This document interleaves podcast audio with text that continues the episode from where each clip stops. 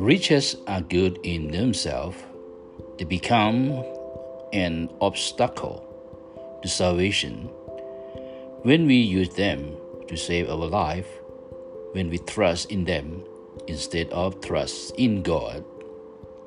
Wealth and riches prevent us from truly discerning the way of Jesus. Pray to trial, get trapped into to the vocation, to the priesthood, and the consecrated life, and born out of the experiences of a personal encounter with Christ, out of sincere and confident dialogue with Him, so as to enter into His will.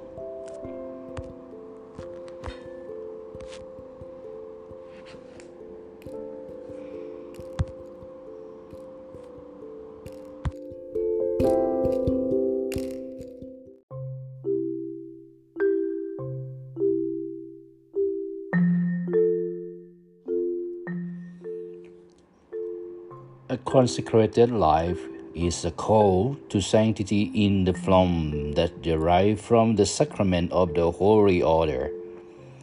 Sanctity is intimacy with God. It is the intimation of Christ, poor, chaste, and humble.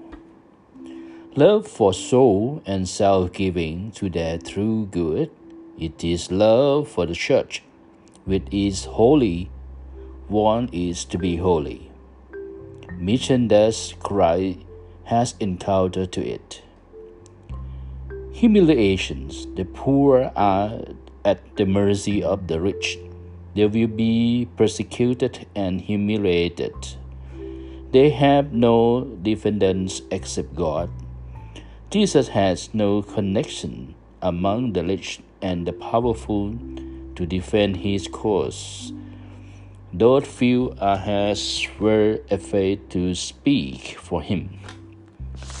Those who have authority must behave like servants and slaves.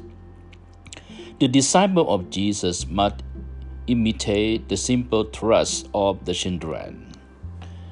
It was pride that changed angels into devils.